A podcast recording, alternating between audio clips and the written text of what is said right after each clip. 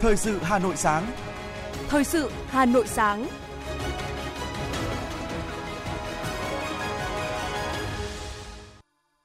Bảo Nhật và Tuấn Anh xin được đồng hành cùng quý vị thính giả trong 30 phút của chương trình Thời sự sáng nay, thứ năm ngày 21 tháng 7 năm 2022. Những nội dung chính sẽ được đề cập đến trong chương trình hôm nay.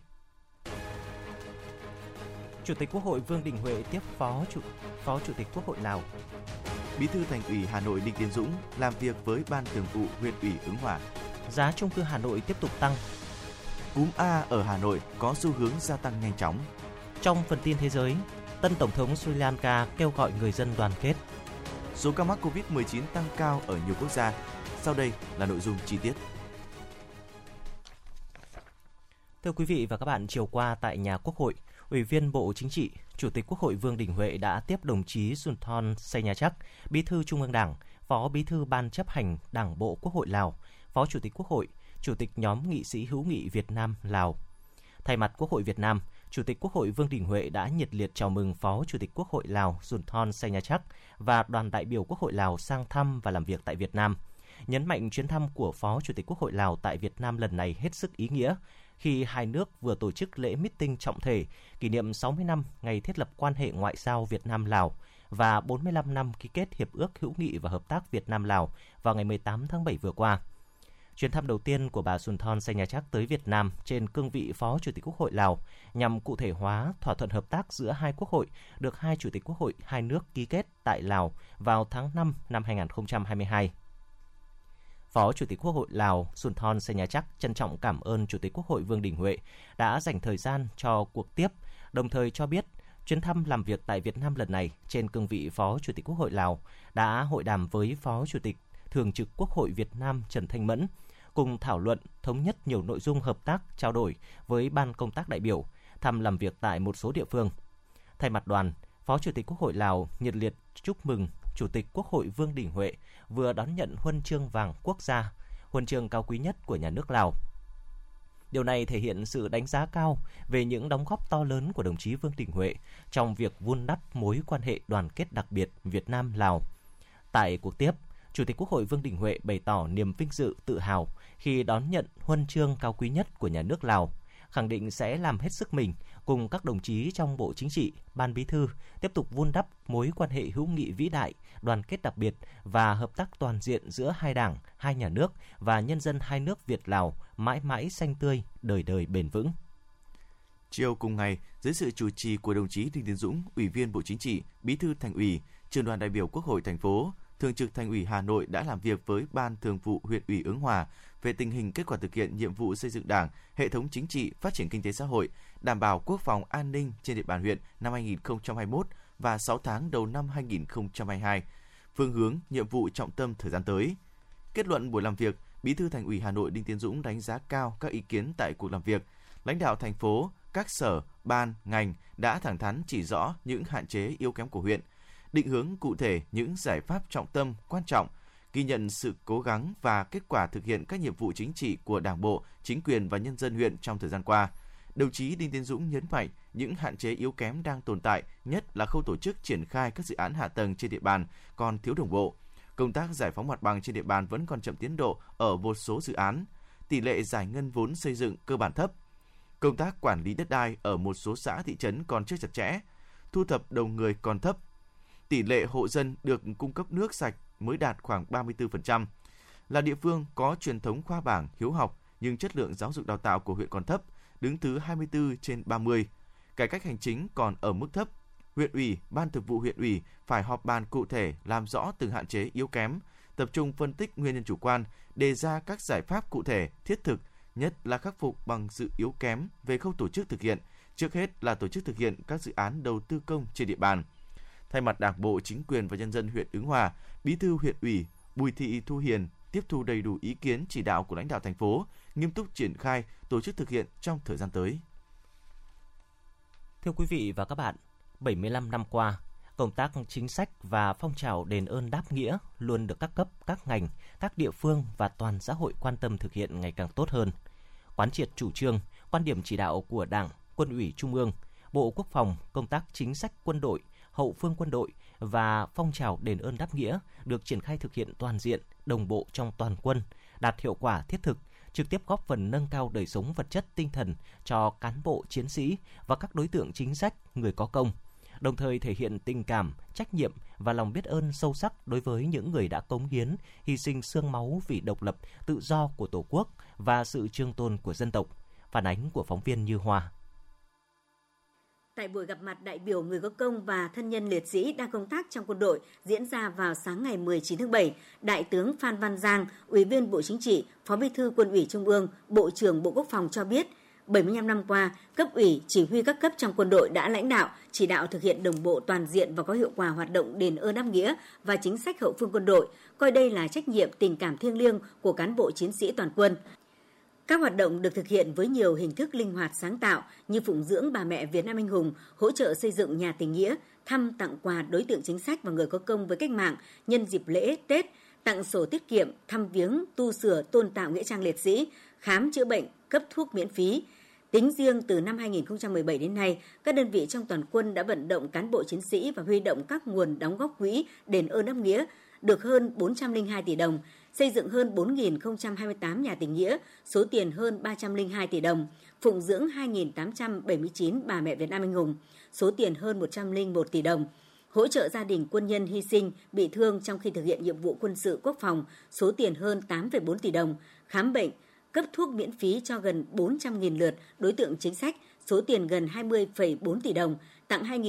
2.849 sổ tiết kiệm cho đối tượng chính sách, số tiền hơn 10,8 tỷ đồng, tham gia tôn tạo nghĩa trang liệt sĩ với số tiền hơn 12,5 tỷ đồng, tặng trang thiết bị y tế, trang thiết bị dùng chung cho các trung tâm nuôi dưỡng người có công và một số trung tâm điều dưỡng người có công, đỡ đầu làng hữu nghị Việt Nam, hỗ trợ hội nạn nhân chất độc da cam dioxin Việt Nam, số tiền hơn 54,8 tỷ đồng, giải quyết và tạo việc làm cho 1.099 trường hợp là vợ, con liệt sĩ, con thương binh. Bên cạnh đó, cấp ủy, chỉ huy các cấp đã lãnh đạo, chỉ đạo tích cực quyết liệt đẩy nhanh tiến độ xét duyệt, thẩm định hồ sơ liệt sĩ, thương binh, bệnh binh tồn động sau chiến tranh, bảo đảm chặt chẽ, đúng đối tượng. Đại tướng Phan Văn Giang, Ủy viên Bộ Chính trị, Phó Bí thư Quân ủy Trung ương, Bộ trưởng Bộ Quốc phòng nói: Những năm qua, Quân ủy Trung ương Bộ Quốc phòng đã lãnh đạo chỉ đạo phối hợp chặt chẽ với các ban bộ ngành trung ương địa phương tham mưu đề xuất với đảng nhà nước ban hành và triển khai thực hiện tốt các chế độ chính sách đối với thương binh, gia đình liệt sĩ, người có công với cách mạng và hậu phương quân đội. Coi đây vừa là nhiệm vụ quan trọng, vừa là tình cảm, trách nhiệm của quân đội, đồng thời triển khai nhiều giải pháp đồng bộ, thiết thực để thực hiện các chế độ, chính sách đối với người bị thương, hy sinh trong khi làm nhiệm vụ quân sự quốc phòng, nhất là đối với các đối tượng chính sách tồn động sau chiến tranh không còn lưu giữ đầy đủ các loại giấy tờ các chế độ chính sách đối với người có công thuộc diện quân đội quản lý và kịp thời giải quyết các vướng mắc phát sinh thực hiện tốt phong trào để đưa đáp nghĩa. Năm 2022, nhân dịp kỷ niệm 75 năm Ngày Thương binh Liệt sĩ, toàn quân đã phát động đợt thi đua cao điểm uống nước nhớ nguồn, tri ân người có công với cách mạng – cán bộ chiến sĩ toàn quân đã triển khai nhiều hoạt động thiết thực hiệu quả, tiếp tục tham gia phụng dưỡng chăm sóc bà mẹ Việt Nam anh hùng, hỗ trợ xây dựng nhà tình nghĩa, tặng người có công với cách mạng, tặng sổ tiết kiệm cho đối tượng chính sách có hoàn cảnh khó khăn, tặng quân phục, áo ấm cho thương bệnh binh, xem xét tuyển dụng, giải quyết việc làm đối với thân nhân các đồng chí hy sinh trong thực hiện nhiệm vụ quân sự quốc phòng, đấu tranh phòng chống tội phạm, tổ chức gặp mặt biểu dương người có công với cách mạng và thân nhân liệt sĩ tiêu biểu đang công tác trong quân đội – những kết quả đạt được trong thời gian qua cho thấy quyết tâm chính trị, tình cảm trách nhiệm, lòng biết ơn và tri ân của Đảng, Nhà nước, nhân dân và quân đội đối với công lao to lớn của các anh hùng liệt sĩ, người có công với cách mạng, từng bước đáp ứng nguyện vọng của thân nhân, gia đình liệt sĩ, đối tượng chính sách và nhân dân cả nước, góp phần giáo dục truyền thống cách mạng, lòng yêu nước đối với các thế hệ người Việt Nam và cán bộ chiến sĩ quân đội, tạo thêm động lực mới cho quá trình xây dựng quân đội, củng cố quốc phòng, bảo vệ Tổ quốc. Trung tá Lê Minh Phúc, Phó trưởng phòng tham mưu, chi đội kiểm ngư số 4 vùng 4 Hải quân là thương binh 4 trên 4 bị thương năm 2014 trong đợt ngăn chặn việc hạ đặt giàn khoan Hải Dương 981 trái phép trên khu vực quần đảo Trường Sa, xúc động bày tỏ. Tôi xin được bày tỏ lòng biết ơn sâu sắc với Đảng, Nhà nước, Quân ủy Trung ương, lãnh đạo Bộ Quốc phòng và lãnh đạo chỉ huy các cấp trong quân chủng Hải quân đã luôn quan tâm chăm lo đến đời sống vật chất tinh thần tạo điều kiện thuận lợi cho các đối tượng chính sách được làm việc, được cống hiến và được phát triển. Trong thời gian tới, sự nghiệp xây dựng và bảo vệ Tổ quốc còn rất nhiều khó khăn và phức tạp. Thay mặt cho những thương binh đang công tác trong các cơ quan đơn vị, tôi xin hứa trong mọi điều kiện, hoàn cảnh vẫn luôn giữ vững bản lĩnh chính trị, kiên định, vững vàng, tuyệt đối trung thành với Đảng, với Tổ quốc, với nhân dân, giữ vững tinh thần và ý chí quyết tâm đã cố gắng nay càng phải cần cố gắng nhiều hơn nữa quyết không lùi bước trước những khó khăn không ngừng phấn đấu vươn lên để hoàn thành xuất sắc và nhiệm vụ được giao Nhân dịp này, Phó Chủ tịch nước Võ Thị Ánh Xuân và Phó Thủ tướng Vũ Đức Đam đã trao bằng Tổ quốc ghi công tặng 10 thân nhân liệt sĩ. Đại tướng Phan Văn Giang và đồng chí Võ Thị Ánh Xuân trao quà của Bộ Quốc phòng tặng 5 bà mẹ Việt Nam anh hùng, 10 thân nhân liệt sĩ. Đại tướng Phan Văn Giang và Đại tướng Lương Cường trao bằng khen của Bộ Quốc phòng tặng 150 đại biểu người có công, thân nhân liệt sĩ có thành tích xuất sắc trong công tác, góp phần vào sự nghiệp xây dựng quân đội, củng cố quốc phòng và bảo vệ Tổ quốc.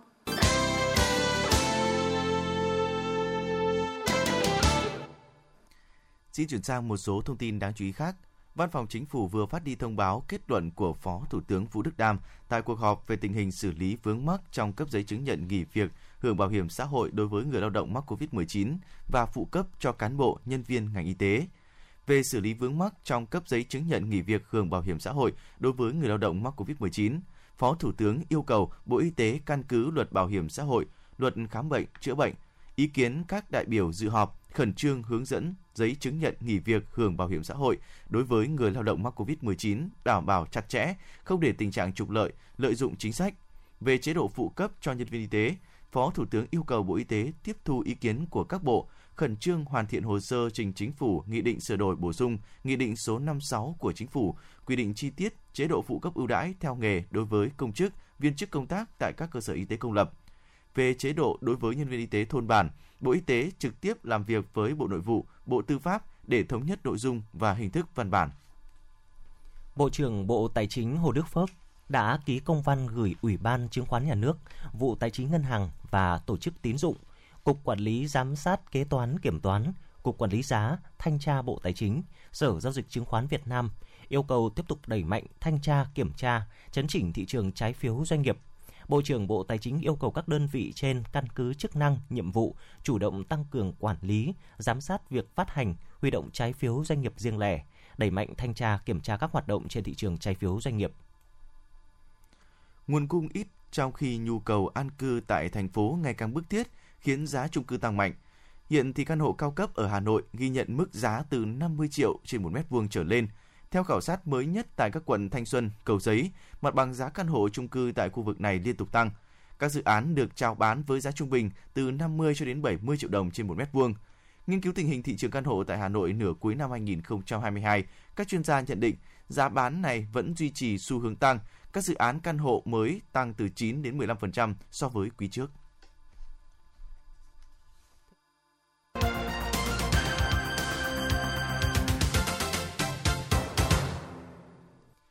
Thưa quý vị và các bạn, du lịch thủ đô phân đấu trong năm nay sẽ đón từ 9 đến 10 triệu lượt khách, trong đó có từ 1,2 đến 2 triệu lượt khách quốc tế.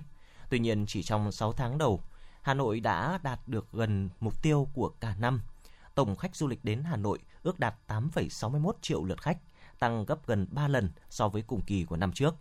Tổng thu từ khách du lịch ước đạt 25,2 nghìn tỷ đồng, gấp hơn 3 lần so với cùng kỳ năm ngoái. Việc du lịch tăng trưởng nhanh trở lại mang đến động lực lớn cho ngành du lịch, song cũng đặt ra nhiều vấn đề về việc quản lý, về chất lượng nguồn nhân lực và làm mới những sản phẩm du lịch mang đậm dấu ấn của thủ đô, từ đó giúp du lịch Hà Nội phát triển bền vững phóng viên Hoa Mai đã có cuộc trao đổi với bà Đặng Hương Giang, Giám đốc Sở Du lịch Hà Nội xoay quanh nội dung này. Mời quý vị thính giả cùng nghe. Trân trọng cảm ơn bà Đặng Hương Giang, Giám đốc Sở Du lịch Hà Nội đã đồng hành với chương trình của Hà Nội ạ. Và xin cảm ơn phóng viên và xin được chào khán giả nghe đài. Dạ vâng, thưa bà, dù đối mặt với rất nhiều khó khăn do 6 tháng đầu năm 2022, du lịch Hà Nội đã có sự bứt tốc khi thu hút được ờ, trên 8,6 triệu lượt khách, gấp 3 lần cả về lượng khách và doanh thu ạ. Theo bà, điều gì đã tạo nên những cái kết quả rất là ấn tượng này ạ? À, việc đạt được cái con số mà trên ờ, 8,6 triệu lượt khách, à, trong đó có trên 200.000 lượt là khách quốc tế là một cái tín hiệu rất là tích cực đối với ngành du lịch và những cái con số trên là kết quả của việc triển khai đồng bộ rất là nhiều các cái giải pháp mà ngành à, du lịch thủ đô đã phải nỗ lực trong cái thời gian vừa qua. À, thứ nhất là tôi cũng xin chia sẻ là ngành cũng đã đẩy mạnh các hoạt động tuyên truyền quảng bá xúc tiến và tổ chức các cái sự kiện các cái lễ hội để thu hút khách đến sau cái thời kỳ đại dịch Covid để có thể phục hồi nhanh. À, thứ hai là tăng cường xây dựng các cái nhóm sản phẩm à, du lịch mới nó có tính độc đáo, à, hấp dẫn và có những cái sự khác biệt phù hợp với nhu cầu thị yếu của khách à, trong cái thời kỳ sau phục hồi à, sau đại dịch. Và thứ ba thì tập trung vào xây dựng cái môi trường du lịch an toàn văn minh thân thiện. Qua đó thì xây dựng lòng tin và sự thoải mái đối với du khách khi mà đi du lịch. Thì à, với ba cái à, nội dung trọng tâm tập trung vào chúng tôi nghĩ là cũng đã đạt được những cái chuẩn nhất định và một con số rất là ấn tượng như phóng viên vừa mới chia sẻ. Dạ vâng ạ, à, đó là một sự nỗ lực và một sự uh, cố gắng rất là lớn của tất cả những người làm du lịch thủ đô đúng không ạ? Tuy nhiên khi du lịch tăng trưởng thì chúng ta cũng phải đối mặt với những vấn đề uh, tuy là nó không mới thế nhưng vẫn là một vấn đề rất là đau đầu đối với những nhà là uh, quản lý du lịch cũng như là những người làm du lịch đó là cái tình trạng chặt chém trèo kéo du khách các tệ nạn phát sinh khi mà chúng ta phát triển kinh tế đêm ạ. Thế theo bà thì chúng ta cần phải làm như thế nào để có thể uh, góp phần dần dần đẩy lùi cái tình trạng này ạ? Cái tình trạng như phóng viên vừa chia sẻ thì ờ, nó cũng đã có xảy ra. À, và trong thời gian vừa qua thì ờ, ngành du lịch cũng đã phải phối hợp rất là chặt chẽ với ờ, công an thành phố và các cái đơn vị để làm sao mà xử, xử lý giải quyết kịp thời khi nó xảy ra. À, thế thì để có thể phòng ngừa ngăn chặn cái tình trạng này về lâu dài thì trước tiên chúng tôi nhận thấy rằng là đầu tiên là công tác phải tuyên truyền nâng cao cái nhận thức đối với người dân và đặc biệt đối với các đơn vị kinh doanh dịch vụ du lịch như chúng tôi vẫn nói là đi đường dài, tức là phục vụ khách để khách tiếp tục có thể quay trở lại. Cái thứ hai là bên cạnh đó chúng ta cũng phải tiếp tục có những cái biện pháp mạnh hơn. Thế và sở thì cũng đã phối hợp với công an thành phố, với quản lý thị trường à, với các quận huyện để làm sao mà à, có những cái giải pháp quyết liệt, ngăn chặn cái tình trạng này xảy ra. Dạ vâng ạ. À, gần đây nhất Sở Du lịch cũng đã xử lý cái vụ việc lái xe taxi tăng giá đối với khách nước ngoài đúng không ạ? Và có thể nói rõ hơn về cái vụ việc này và sau khi xử lý thì lái xe nhận thức của họ sau đó như thế nào ạ? Sau khi mà ừ, tìm được người thì chúng tôi cũng đã có cái trao đổi và cũng nói rất là rõ thế và với những cái việc vừa xảy ra thì lái xe taxi cũng đã nhận thức được cái hành vi ờ, sai trái của mình cũng đã khắc phục thế và cũng tôi nghĩ đây là một cái bài học Ờ, cho không chỉ cái cá nhân ờ, người lái taxi và cho tất cả các ờ, nhân viên lái xe taxi khác cũng như các hoạt động dịch vụ khác. Chúng ta không thể vì những cái lợi ích rất là nhỏ trước mắt và làm xấu đi cái hình ảnh chung đối với du lịch thủ đô, với trong con mắt của du khách. Và chúng tôi mong là sẽ không phải xử lý những cái việc này trong thời gian tới nữa. Và qua cái vụ việc này cũng là một cái thông điệp gửi đến là chúng ta hãy làm ăn một cách chân chính và minh bạch để giữ một cái hình ảnh thật là đẹp và thông qua hình ảnh đẹp thì sẽ thu hút thêm nhiều du khách và sẽ tạo ra nhiều cơ hội việc làm cho tất cả các ngành các lĩnh vực. Dạ vâng ạ. Thưa bà, thành phố Hà Nội thì rất quan tâm đến việc quảng bá điểm đến an toàn, thân thiện, chất lượng hấp dẫn cũng như là các hoạt động liên kết nhằm phát triển du lịch bền vững ạ. Vậy thì thời gian tới Sở Du lịch Hà Nội sẽ triển khai ờ, việc quảng bá này như thế nào để có thể ờ, đạt được cái mục tiêu của du lịch trong năm nay cũng như là những cái năm tiếp theo ạ? Thực chất chúng tôi cũng xác định cái công tác quảng bá để làm sao mà để phát triển du lịch một cách bền vững là cái việc làm cần rất là nhiều thời gian và có một cái quá trình nhất định. Thế do đó thì chúng tôi cũng sẽ tiếp tục triển khai dần từng bước. À, thứ nhất là à, như tôi cũng vừa mới chia sẻ lúc nãy đầu tiên là ý thức nhận thức của người dân và du khách cũng như là những doanh nghiệp à, làm trong lĩnh vực du lịch phải có một cái nhận thức đúng đắn để làm sao được xây dựng được cái môi trường du lịch xanh và bền vững. À, cái bền vững ở đây là à, để chúng ta thấy rằng là chúng ta sử dụng khai thác sử dụng các cái tài nguyên một cách hiệu quả nhất à, tránh lãng phí. Thế thì cái môi trường xanh này đối với các cơ sở lưu trú thì chúng tôi phát động từ rất là lâu rồi à, về việc sử dụng nước tiết kiệm rồi sử dụng tái sử dụng lại khăn và khi không cần chưa cần thiết thì chưa thay. Những cái này đã làm rất là lâu. Và trong thời gian tới thì cái này cái khai thác tài nguyên đối với các cái khu điểm du lịch sẽ tiếp tục được làm một cách uh, mạnh mẽ hơn. Và đặc biệt đối với các loại hình du lịch mới là du lịch uh, trải nghiệm du lịch nông nghiệp nông thôn du lịch sinh thái thì cái việc mà gìn giữ được cái môi trường thì chúng tôi rất là mong trong thời gian tới sẽ có thể tham mưu uh, thành phố uh, để ban hành những cái cơ chế chính sách uh, làm sao để cho các doanh nghiệp hoạt động du lịch phải thực sự đi theo hướng là xanh và bền vững thì đấy mới là cái mà một cái nguồn tài nguyên vô giá để chúng ta có thể khai thác sử dụng và phát huy trong cái thời gian tới về lâu dài. Dạ vâng ạ. Với rất là nhiều những cái giải pháp và những sự quyết tâm thì hoàn toàn có thể tin tưởng du lịch thủ đô có thể vượt qua những cái mục tiêu, những cái chỉ tiêu của năm vừa rồi đúng không ạ? Chúng tôi cũng rất là hy vọng với cái nỗ lực cố gắng của đồng bộ tất cả các cấp các ngành ờ, và người dân và doanh nghiệp, đặc biệt là người dân và doanh nghiệp thì du lịch Hà Nội sẽ có những cái bước khởi sắc, ờ, bứt phá và sớm đạt được những cái mục tiêu đề ra ờ, trong cái nhiệm kỳ này cũng như những cái năm tiếp theo. Đặc biệt là những cái vượt qua nhanh chóng vượt qua những cái khó khăn mà trải qua 2 năm đại dịch Covid thì uh, du lịch Hà Nội sẽ sớm đạt lại được cái uh, mức tăng trưởng như trước năm 2019 thế và sẽ tiếp tục có những cái bước phát triển mạnh mẽ trong cái thời gian tới. Dạ vâng ạ, trân trọng cảm ơn bà.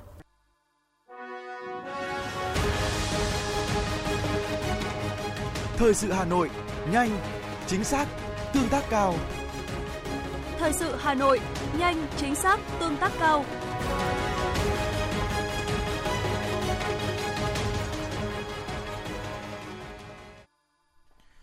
Thưa quý vị và các bạn, chiều hôm qua, theo thông tin từ Bộ Y tế trong 24 giờ qua, nước ta ghi nhận 1.162 ca mắc COVID-19, tăng 77 ca so với ngày trước đó. Trong đó có 1.161 ca trong nước và một ca nhập cảnh.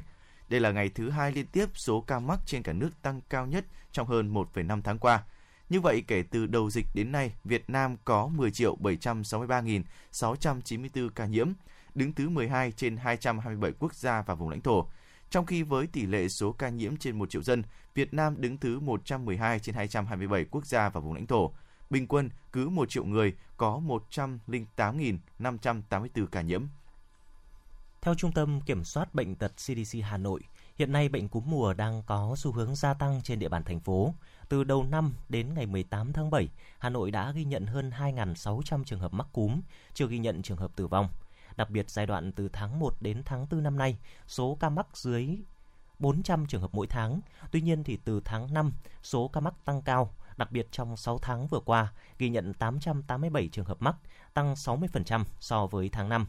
Theo nhận định của CDC Hà Nội, trong thời gian tới, bệnh cúm vẫn đang tiếp tục có xu hướng gia tăng. Để chủ động kiểm soát và phòng ngừa bệnh cúm mùa, CDC Hà Nội đề nghị các đơn vị trong ngành tăng cường giám sát, phát hiện sớm các trường hợp mắc cúm mùa tại cộng đồng và tại các cơ sở khám chữa bệnh, đặc biệt là tại các khu vực có nguy cơ cao để kịp thời phát hiện và xử lý sớm, hạn chế thấp nhất số ca mắc bệnh và tử vong. Bên cạnh đó, ra soát kiện toàn lại toàn bộ các đội đáp ứng nhanh phòng chống dịch, đồng thời chuẩn bị đầy đủ số cơ số trang thiết bị phòng chống dịch để sẵn sàng ứng phó với các tình huống khi dịch lây lan trên địa bàn. Để phòng bệnh, ngành y tế khuyến cáo người dân đảm bảo vệ sinh cá nhân, che miệng khi hắt hơi, thường xuyên rửa tay với xà phòng bằng nước sạch, vệ sinh mũi họng hàng ngày bằng nước muối.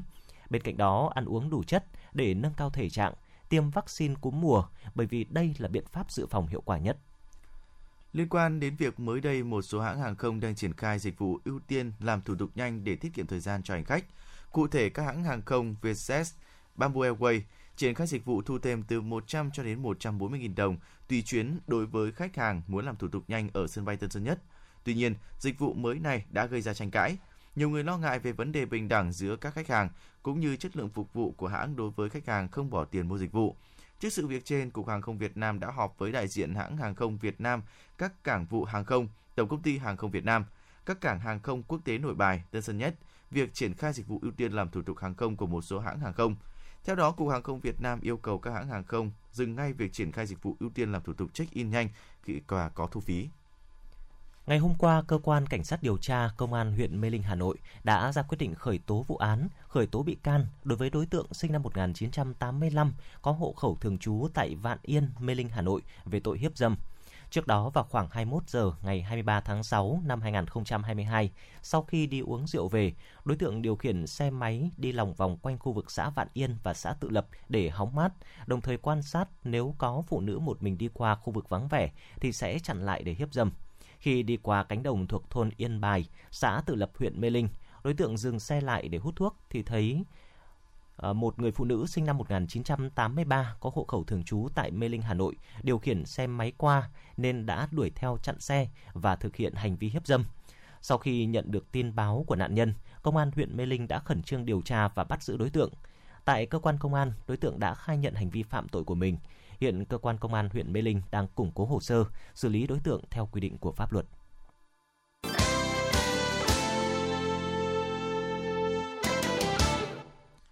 Xin chuyển sang phần tin thế giới. Ngày hôm qua phát biểu sau khi được làm bầu làm tổng thống Sri Lanka, ông Rani đã lên tiếng kêu gọi người dân đoàn kết để đưa quốc gia Nam Á này vượt qua cuộc khủng hoảng tồi tệ hiện tại. Trong phát biểu, ông Rani cũng đã bày tỏ cảm ơn Quốc hội Sri Lanka đã bầu ông giữ chức tổng thống, đồng thời thừa nhận đất nước đang phải đối mặt với những thách thức lớn. Iran đã lên tiếng đảm bảo chính sách hạt nhân của nước này không thay đổi và Tehran vẫn tuân thủ một sắc dụ Hồi giáo về việc cấm vũ khí hủy diệt hàng loạt. Cụ thể, người phát ngôn Bộ Ngoại giao Iran Nasser Kanani khẳng định về chủ đề bom hạt nhân hủy diệt hàng loạt. Iran tuân theo một sắc lệnh do thủ lĩnh tối cao của nước này đưa ra, theo đó cấm sản xuất các vũ khí thuộc nhóm này. Cao ủy Liên Hợp Quốc để về người tị nạn cho biết số người sơ tán khỏi Ukraine đã vượt quá 9,5 triệu người kể từ khi xảy ra xung đột tại nước này vào hồi cuối tháng 2 năm nay. Trong khi đó, theo Tổ chức Di cư Quốc tế, ngoài những người rời khỏi đất nước thì tính đến ngày 23 tháng 6 vừa qua, tại Ukraine còn có khoảng 6,2 triệu người sơ tán trong nước.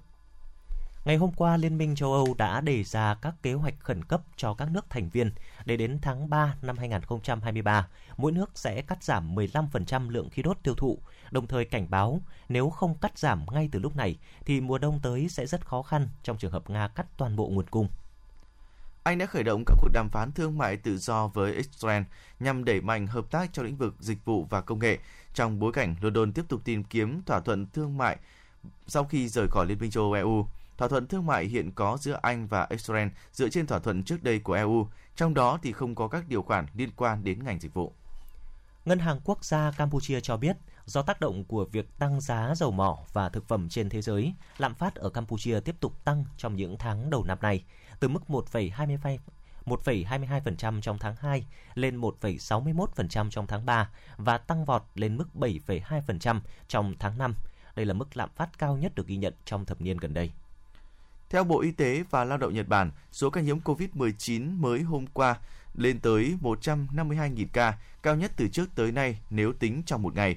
Số ca nhiễm liên tục tăng khiến cho Nhật Bản lo ngại tình trạng y tế tiếp tục rơi vào trạng thái quá tải. Theo các chuyên gia y tế và lãnh đạo các địa phương, thì biến chủng mới BA.5 là nguyên nhân chính gây ra làn sóng thứ 7 tại tại Nhật Bản và tốc độ lây lan được cho là có khả năng cao gấp đôi so với làn sóng thứ 6.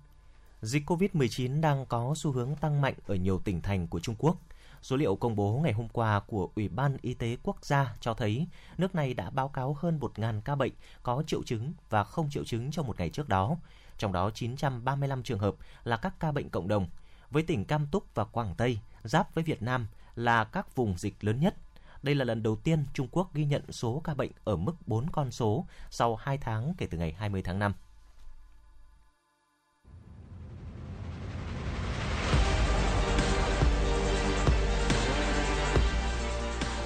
Bản tin thể thao.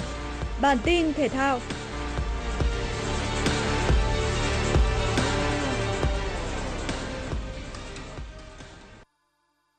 Ở trận gia quân giải quần vợt Hamburg mở rộng, bằng chiến thuật hiệu quả kết hợp lấy bóng sớm giúp Nicolas Kuhn, người dự giải nhờ vé đặc cách, chơi áp đảo trước Carlos Alcaraz trong xe đầu.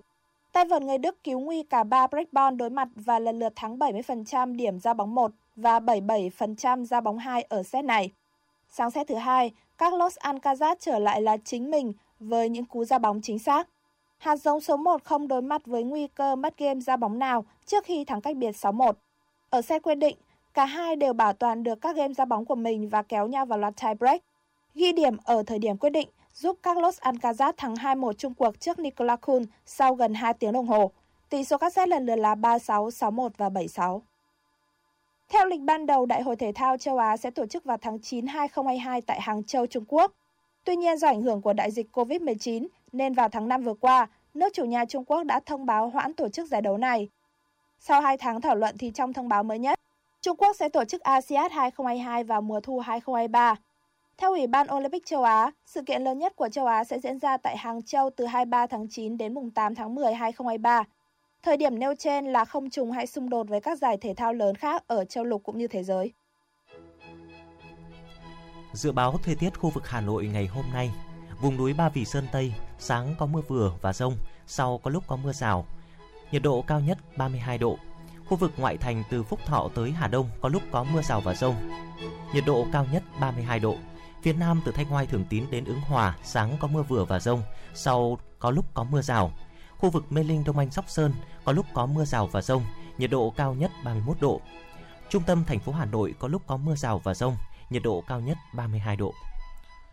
Quý vị và các bạn vừa nghe chương trình thời sự của Đài Phát thanh và Truyền hình Hà Nội. Chỉ đạo nội dung Nguyễn Kim Khiêm, chỉ đạo sản xuất Nguyễn Tiến Dũng, tổ chức sản xuất Xuân Luyến, đạo diễn Kim Oanh, phát thanh viên Bảo Nhật Tuấn Anh cùng kỹ thuật viên Duy Anh thực hiện. Xin kính chúc quý vị thính giả một ngày mới thật nhiều năng lượng và niềm vui. Hẹn gặp lại quý vị và các bạn trong chương trình thời sự buổi trưa hôm nay.